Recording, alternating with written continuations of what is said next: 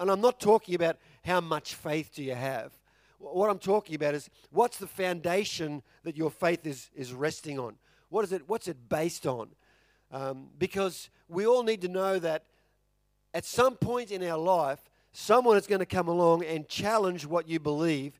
Is going to say, uh, "So you call yourself a Christian? What? Why? You know, why do you? Why do you believe in God? What about this? What about this? This and this? These points that look like evidence that God doesn't exist, or, or you know, someone's going to come along and challenge you. And if you are in, for example, the media, or if you're a university student, or if you're in um, the legal profession, or any number of other professions these days that are growing, someone is you're going you're going to come in contact with someone who probably gets up every morning and their mission in life is to find Christians and tell them that God is not real. There are people like that out there. And so the net result is that around the world today, a lot of people are turning away from their faith. I'm going to give you some statistics in a minute to show you about that.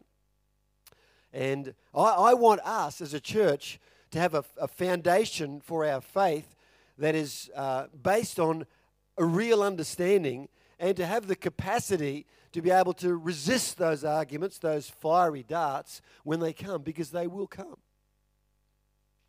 The word that gets used these days is uh, deconstructors, people who have started off with having a real living faith in God, but something went wrong.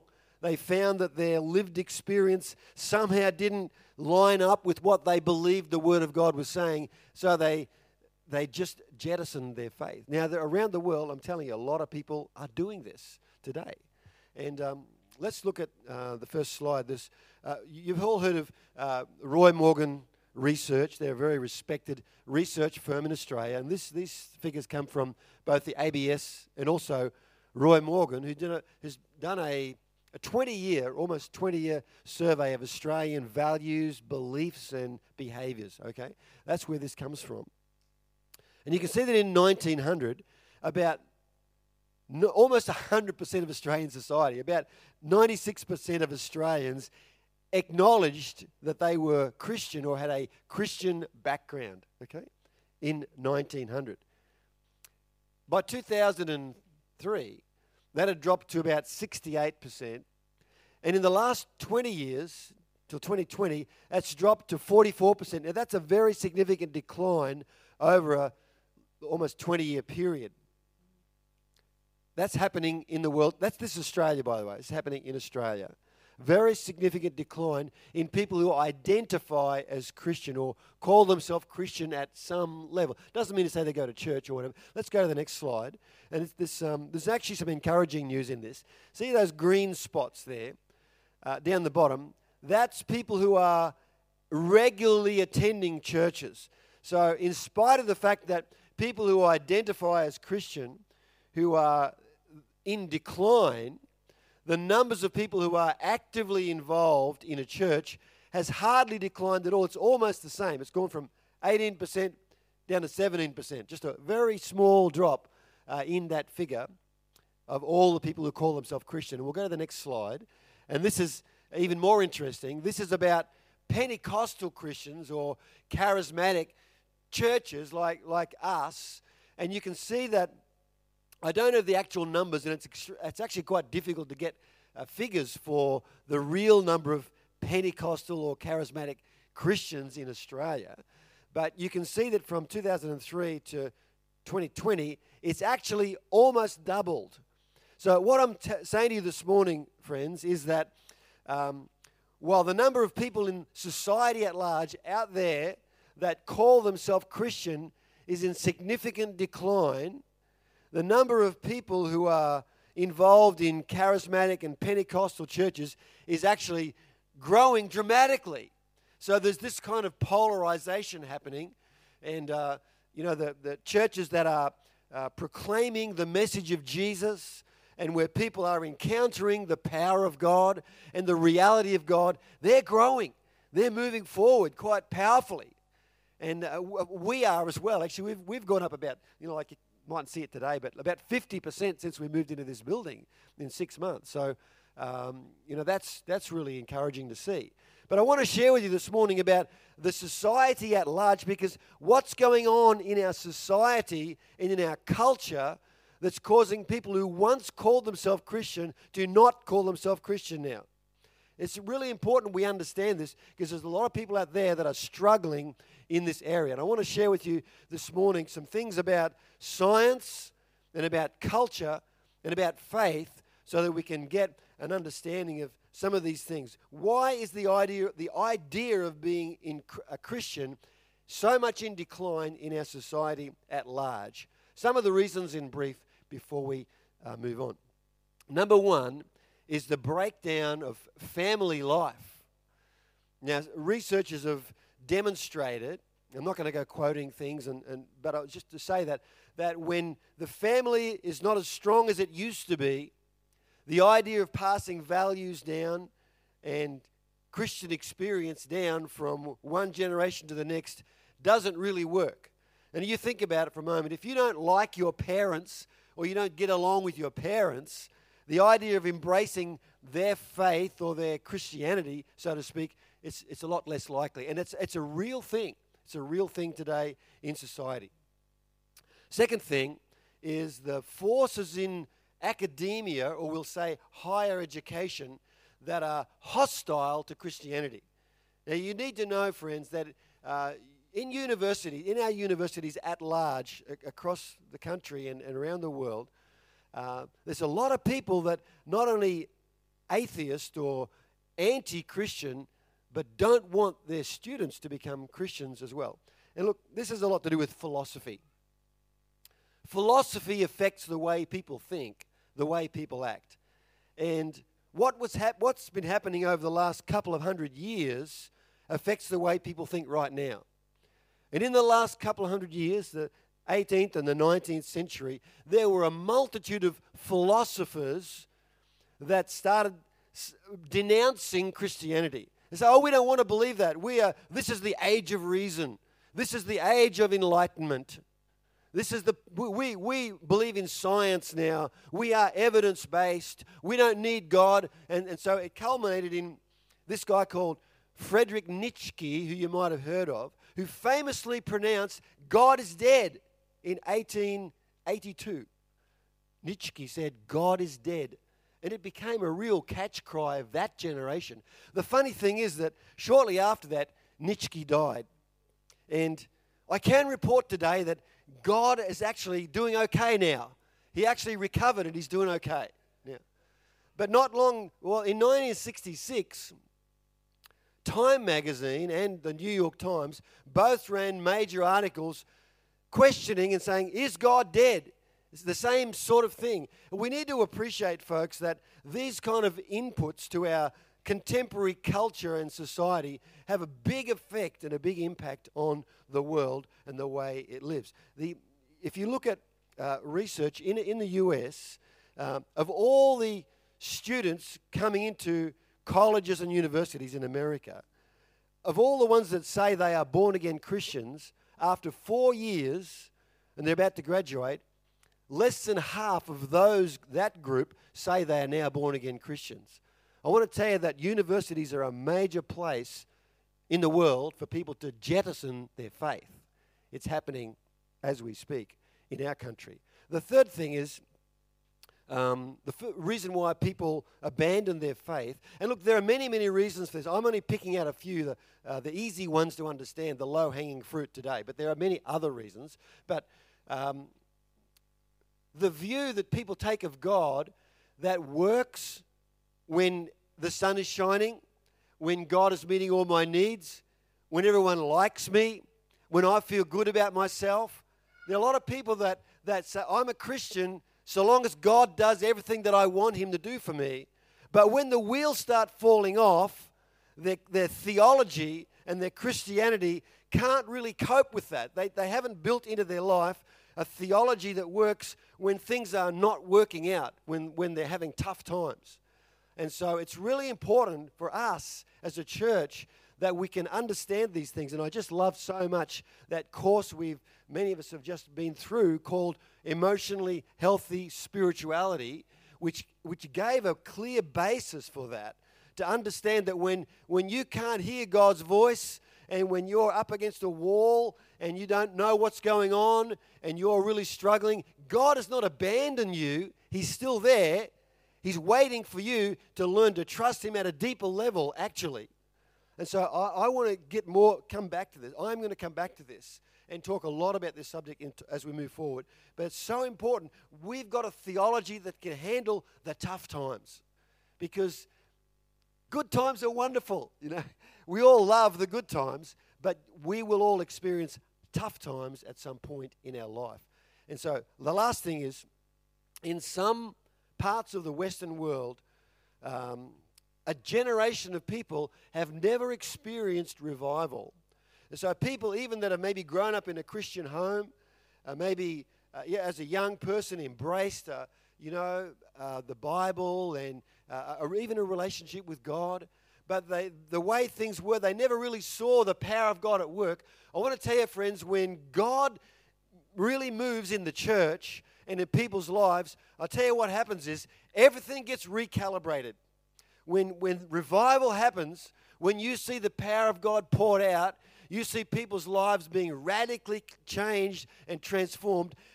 We change our perspectives on things and we, we recalibrate our lives. And I just love that. And, you know, Dal and I, we've been so blessed over the years because we've been through a number of like waves of that. And uh, it just, it changes your perspective and you can never go back to the way you were before. Okay, so here we go. So why believe in God? Or how do we know there even is a God? Or is there a strong basis for faith in a world that is progressively rewriting our history books and rewriting, uh, you know, our popular culture so that God does not appear in there? That's where we're living right now. You and I are living in that kind of a world. How do we have a basis for our faith in that kind of a world? I want to share some things with you this morning. Number one, God is, is very rational. Believing in God is very, very rational. And I want you to get a hold of this today. I want to share some things today. Number one, let's talk about science and the Bible for a little bit this morning. You know, there are a lot of people who believe that uh, science and the Bible are incompatible, they, they don't really work together. That science is rational, in other words, based in reason and evidence, and the Bible is a fairy tale reserved for people who are given to delusions or who need a crutch or people who don't want to face the facts in life. There are a lot of people who think that, uh, that the Bible is a fairy tale and science is rational. So therefore, we're going to go with science.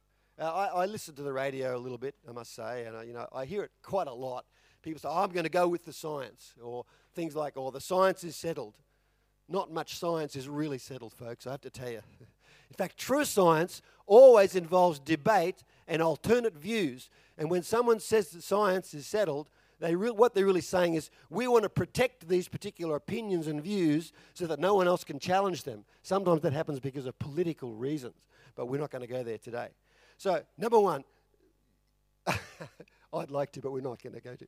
Science itself, listen to this, friends, science itself and I have not having goals. I, I love science, and uh, I've just spent the last 13 years of my life in research and development in a technology field. And I, I love science and technology, and, and I want to encourage you if you want to study science or, you know, anything, just, just go and do it. It's, it's wonderful. But science itself is not 100% rational, it's not entirely rational. Here's a question for us today Why is there so much research going on in the world today. Why is there? Uh, you know, in the last um, 20 years, global investment in research and development has more than tripled from about 600 and nearly 700 billion to 2.2 trillion dollars. Now that's a big that's a big amount. In the world, someone has concluded that about over 2 trillion dollars is being spent on research and development. Why is that? Why are we putting so much resource into this? I'll tell you what, it's very simple. We're trying to figure out the things that we don't know. Now, does that tell you something about what we know and what we don't know? It's telling you today that we know some things, but there's a lot of stuff we don't know yet. We're trying to figure it out. And we're putting trillion, not billions, trillions of dollars into trying to figure out what we don't know. Now, I'm not trying to demean or anything like that uh, the knowledge, and, and the Bible says that in the last days, knowledge will increase exponentially, and it's absolutely happening, and it's, it's amazing and it's wonderful. So, it can be argued that science and technology are inventing some new ways of doing things, and it's, you know, it's, it's amazing. It's fantastic, and it's all good. Inventing, science and technology are inventing some new ways of doing things. But I want to say to you this morning, friends, at the real frontiers of science and the frontiers of discovery, the real frontiers of discovery, quantum physics, biology, the space sciences, all of these areas, do you know what's happening? We are discovering what God invented. That's a profound truth. We are discovering what God invented. I just want you to think for a moment. I mentioned biology a moment ago. Think for a moment about birds that sense the Earth's magnetic field as a way of navigating their migration routes every year. Now, science, scientists believe this is happening, that they are sensing the changes in the Earth's magnetic field, but they don't know how birds do it yet. We're trying to work it out. And I was reading about uh, some of this. The Arctic tern, who is the champion or the hero of all migration studies, travels about 40,000, some say 40,000, some say up to 60,000 kilometres every year from the Arctic region down to the Antarctic. They, they spend the summer in the Arctic region, okay, the Arctic Sea and, and that region, you know. And then when it, when it starts to really cool down, they travel down to the Antarctic for the summer down there. So the Arctic tern is always that it just goes where the sun is always shining. They're pretty smart, hey? They travel about 50,000 kilometres a year every year for 30 years. Now that's a lot of kilometres in anyone's book. I just I was reading about the Tasmanian muttonbird, uh, which is Australia's most abundant seabird, and it travels about 30,000 kilometres a year from Tasmania and regions below that up to in the north, northern part of the world. And it comes back and it nests in the exact, it comes back to the same burrow every year in Tasmania. Well, how do they do that? So, you know, we, we are trying to work some of these things out. And Jesus said, He said, look at the birds. Look at the birds to find out how much God cares about you. And elsewhere in the book of Proverbs, it says, go and study the ants to learn about how to be industrious. Um, and then it, then it says later on, it says, go and study the locusts and the lizards and learn some other amazing things about creation. So the, you know, the Bible is not meant to be a biology textbook, but it's meant to awaken our senses to the amazement and the wonder of what God has created. And I want to encourage you, you know, have a sense of wonder at what God has done because He is amazing. He has done, and we are discovering what God has invented and created. So, Colossians chapter 2 is a great scripture. I talked about astronomy briefly, and I talked about biology. And this says you don't need a telescope, a microscope, or a horoscope to realize the fullness of Christ and the emptiness of the universe without Him. That's true. You take God out of the world, it's a pretty empty place. When you come to Him, that fullness comes together for you. His power extends over everything. So God is wanting us to discover not only the wonder of our world around us, but the wonder of it, of it, from God's perspective when we put Jesus right there in the middle. That's why we always say we want to be, as a church, we want to put Jesus in the center of everything we do. Another way of translating the next scripture, if we go to the next one, Colossians 2, verse 3, it says this he says, I want you woven into a tapestry of love in touch with everything there is to know of God. Then you'll have minds confident and rest and at rest, focused on Christ, God's great mystery. All the richest treasures of wisdom and knowledge are embedded in that mystery and nowhere else. And we've been shown the mystery. So the, another translation says, all, all the wisdom and all the treasures of wisdom and knowledge are hidden in Christ. So, friends, I want to say, getting close to Jesus, you want to, you want to know about the world's knowledge, you want to know about what's really happening in the world. Get closer to God, and you're going to find out more about that. And I, and I say here today, friends, don't let anyone ever tell you that as a Christian you have closed your mind.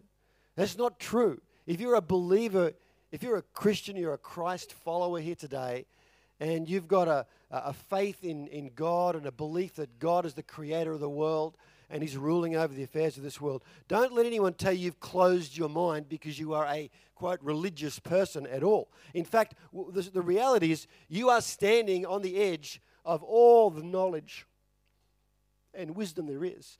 The vast expanse of God's knowledge and wisdom is at your fingertips today. So don't let anyone put you down and say you're a, you're a narrow minded person. You are not. You are not. I love this verse in Jeremiah 33, verse 3. It says, God says, Call to me, and I will answer you and tell you great and unsearchable things you do not know. There are many treasures in, of God's wisdom and knowledge that we need to seek Him for and say, God, show me, how does this work? How, do, how does this work? And I want to tell you, many of the great inventors of history and the, and the greatest scientific minds were Christian people who sought God and said, God, show me, how does this work? And I love the next one, Deuteronomy 29. It says, The secret things belong to God, but the things revealed belong to us. So God is saying, friends, oh, oh yeah, call to me and I'll show you some amazing things. I'm not going to show you everything, though. There are some things that I'm reserving, and there are some things that I'm going to show you. God says, Call to me, and I'll show you what you need to know right now. Second thing, Christianity. So we talked about science in the Bible. Christianity makes moral and ethical sense, and it's important we get a hold of this today because the Christian faith is good for you. The Christian faith is good for you. In uh, the US National Bureau of Economic Research produced a paper called Is Religion Good for You?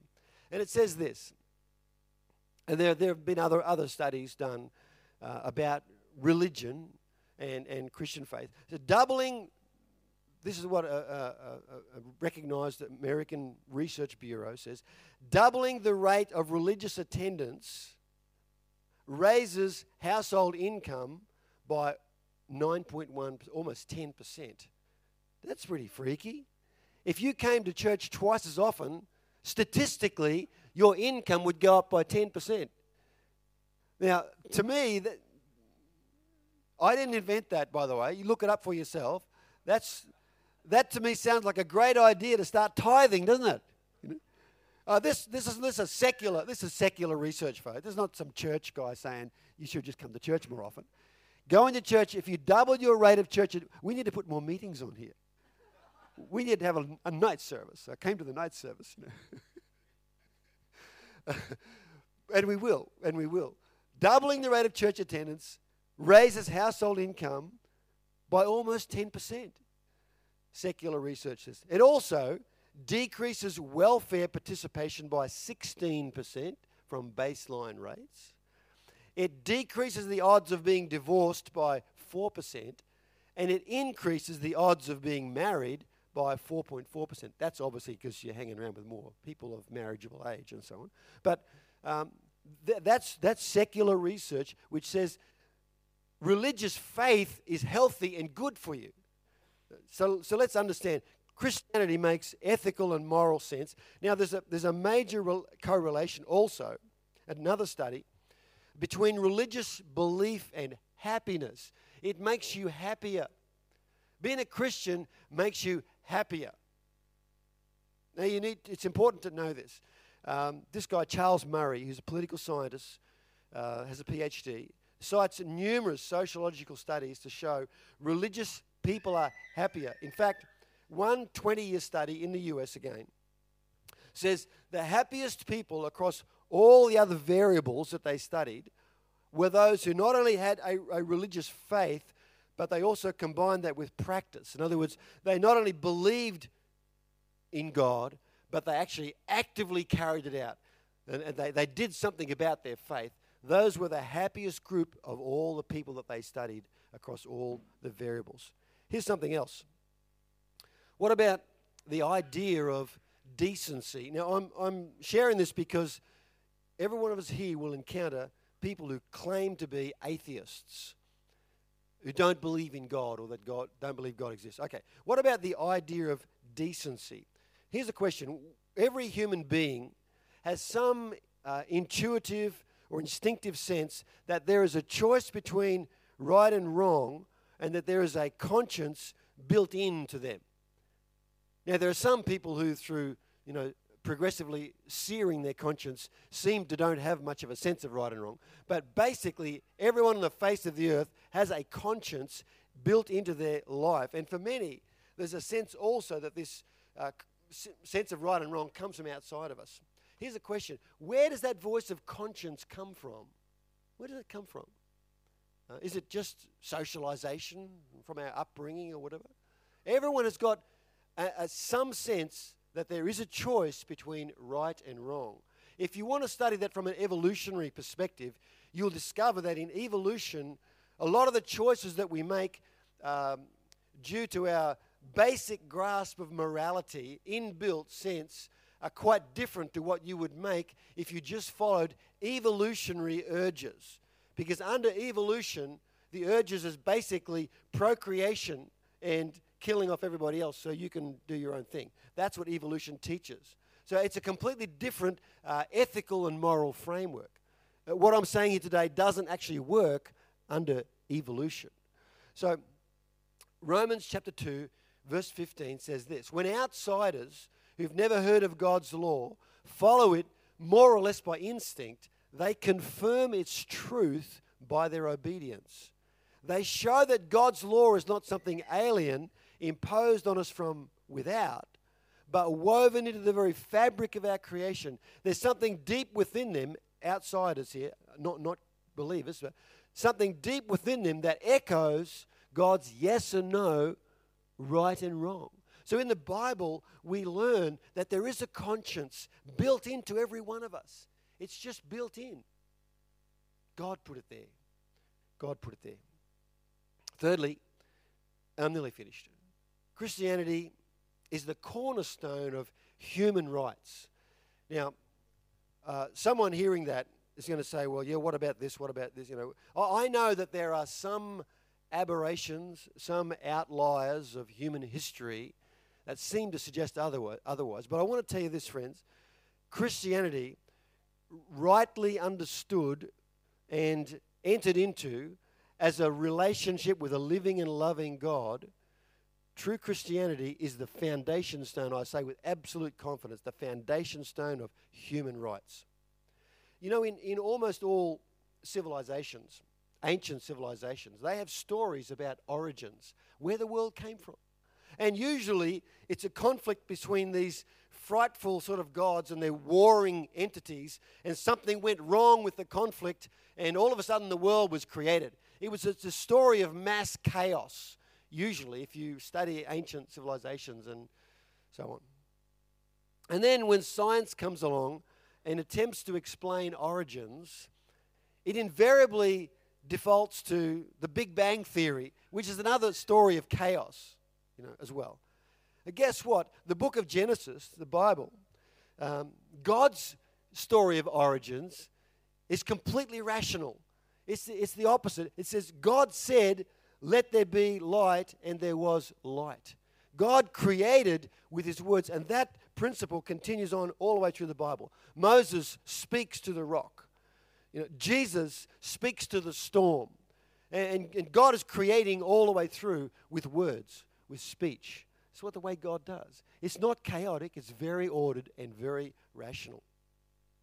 Throughout history, empires have been built on the domination of a weaker population by a stronger one, all the way through. That's the way empires have been built throughout human history. Here's the thing the Genesis account that God created humanity in his own likeness to be like him has been called the most powerful statement in favor of universal human rights that the ancient world ever saw.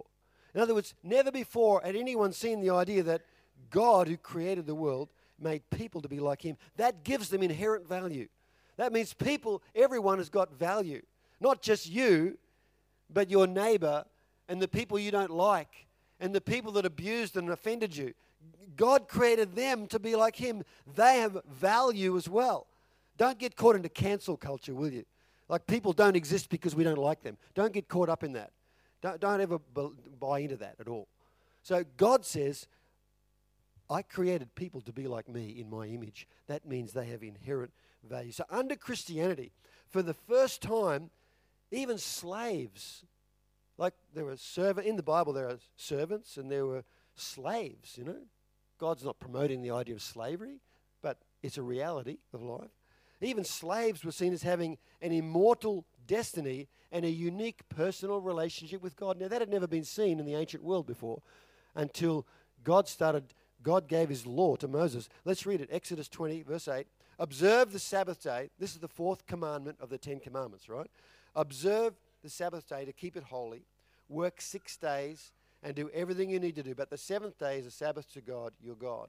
Don't do any work on that day. Not you, nor your son, nor your daughter, nor your servant, nor your mate. What? Your servant? That, that, that word can equally be translated slave, by the way. So what it's saying is, I'm going I'm gonna, I'm having a day off, okay, today, but um, and, and my my servants, they're going to have a day off as well. What? I want them to do the work so I can rest. God said, everyone, even your servants, has a day off. This had never been heard of before. It was revolutionary. It was so radical that it took them a while to get their head around it. But God is saying that humans have got inherent personal value because they're made in the image of God. What does that mean for me in 2022? Well, firstly, let's not miss what, what he's saying here that you and I all need a day off. A day, it says, keep it holy. Recognize that this day that God created, a day to make holy, which means separate. It means unique. It means uh, separated as being something special, a unique, one of a kind day. Have a day. Now, I, I think that some of us here would be quite challenged by that, probably. Um, I am. I'm challenged by that. But we need to think about this that God designed that in the system that we would have a day off. Okay, second thing is um, what does it mean? It's, it's what, what's written in, in, as a church in our value statement, which says all people are valued because they're made in the image of God. And we want to hold to that. That when someone walks in the door, if they don't dress like your dress, they don't talk like you talk, or, or whatever, they don't look like you, uh, they, have got value exactly the same way as you. So we, all, all of us here, need to appreciate that and go and bless that person and welcome them and encourage them because they are made in the image of God exactly the same way as you are. That's a statement about human rights. That's a statement about God's profound love for humanity that He created. As we, as we close, I just want to say here this morning, friends, that to know God is to love Him. And we've talked about some rational reasons why we should have faith, things that we can ground our faith on today. Some arguments against atheism, actually. But I want to tell you, friends, that there's no nothing like experiencing God's love for you and knowing that He's in your life and in your heart. I'm going to ask our creative team to come back uh, if they can. But to know God, the starting point is believing in Him.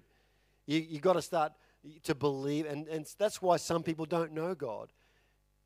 The Bible says, when you start believing in Him, in Him, then you start knowing Him. And Paul, the Apostle Paul, said to his young disciple Timothy, he says, I know the one whom I have believed. I started off believing in Him, and I've progressively come to know Him more and more. More of His grace, more of His love, more of His power in, in my life. And I, love what Jesus said to uh, the, the woman at that little Samarian village called Sychar. He said, um, he said to her, if, if you knew the goodness of God and who I am, your life would be changed, would be radically changed. If you just knew the, how good God is and who I am, Jesus said, your life would be different. Know? And so I want to say to you this morning, friends, that knowing God and, and welcoming Him into your life is the, is the transformational point where everything changes. And then everything I've been talking about this morning starts to make sense. It starts to come together because you've opened up your life to God right now. We're going to just read one more scripture as we close this morning in 2 Corinthians chapter 4. And it's talking about, again, the Apostle Paul. And he's talking about how God shines in our heart. It says, For God who said, Light shall shine out of darkness, who created the world, the, the same God who created the world and made light shine. He said, He's the one who has shone in our hearts to give the light of the knowledge of the glory of God in the person of Jesus. So, so what it's saying is that God wants to shine in your heart today.